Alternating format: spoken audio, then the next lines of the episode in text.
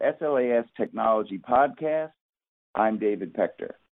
Today we're going to meet with one of the authors of a very interesting journal article, Heart on a Chip, an investigation of the influence of static and perfusion conditions on cardiac H9C2 cell proliferation, morphology, and alignment. With us we have Elzbieta Jastrzębska. I'm struggling a little bit with pronouncing her name, but she's with the Institute of Biotechnology, the Department of Microbioanalytics, Faculty of Chemistry at Warsaw University of Technology in Warsaw, Poland. And she's actually joining us right now from Warsaw. Welcome. Thank you. I'm glad to be here. We're glad to have you. Thank you. So this, let's start since the listeners have not read your article.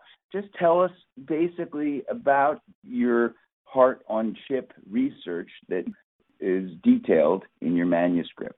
The proposal by uh, the paper presents the microsystems in which a good heart model can be created.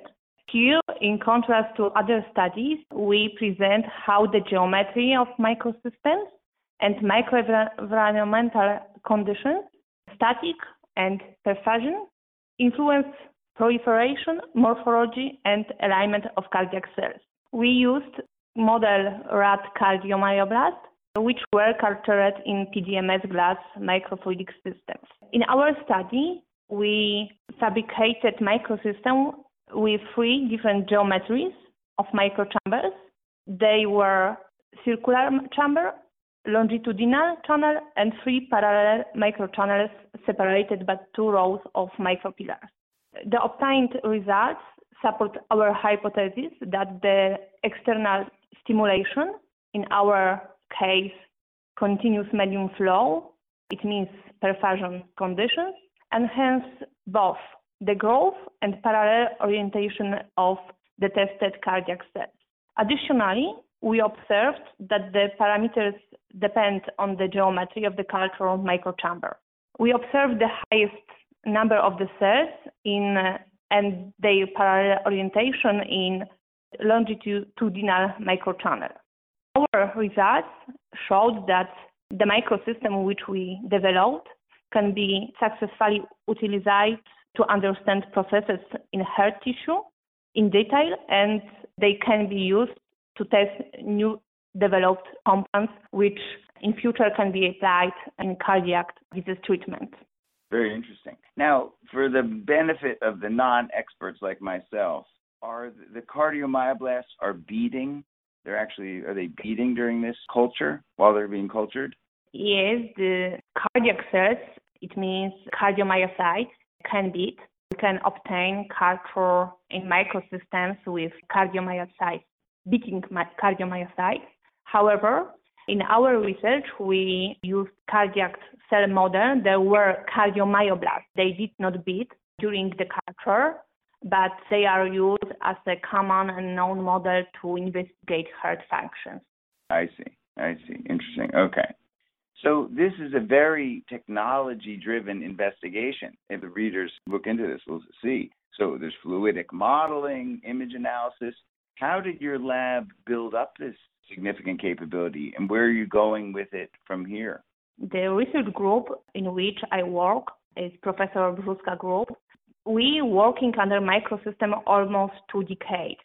At the beginning, there were microfluidic systems for electrochemical and optical detection of bioanalysis. My adventure with microsystems started almost 10 years ago when I performed my master thesis under Professor Brzózka's supervision.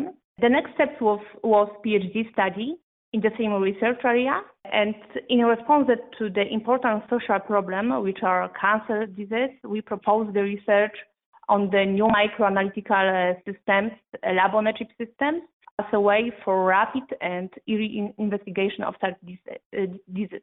So we have developed a few types of microsystems which were used for culture of different cancer cells as a mono and multi-layers spheroid and as a hydrogel-based culture. We use such microsystems for cytotoxicity tests, for nanoparticles assays, evaluation of photodynamic therapy procedure, and cell migration analysis. And based on our experience and uh, based on social requirements that cardiac diseases are the most common cause all over the world, we decided to elaborate new therapeutic methods for heart disease and uh, to develop microfluidic systems which can be used as a tool for investigation of heart functions.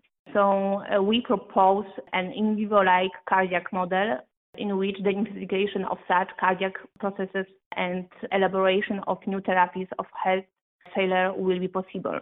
So here we proposed heart on a chip systems which we described, for example, in a proposed article. In future, the next steps of our research based on heart on a chip system will be focused on the investigation stem cells influence for heart cell regeneration.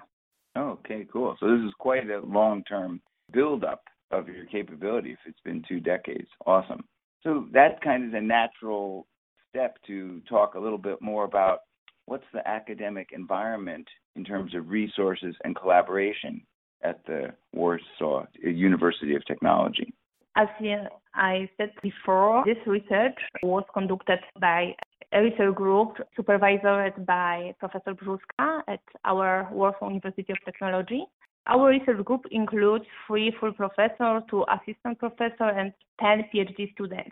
In my opinion, the academic environment in our university and research group is uh, friendly and suitable for research, and we have great equipped laboratories for the fabrication of microstructure as well as for biological research, for example, for cell culture and cell analysis.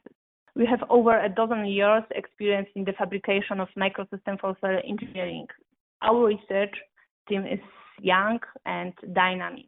We also collaborate with various scientific centers in our university and uh, other universities in Poland. Additionally, we, we also collaborate with universities in Europe for example, with Professor Renaud Group from EPFL in Switzerland. Some part of research which we described in our article was performed in collaboration with this research group. Okay, yeah, very nice. Well, I want to thank Elżbieta for joining us to discuss her very interesting article about a heart on a chip investigations and for SLAS Technology Podcast I'm David Pector.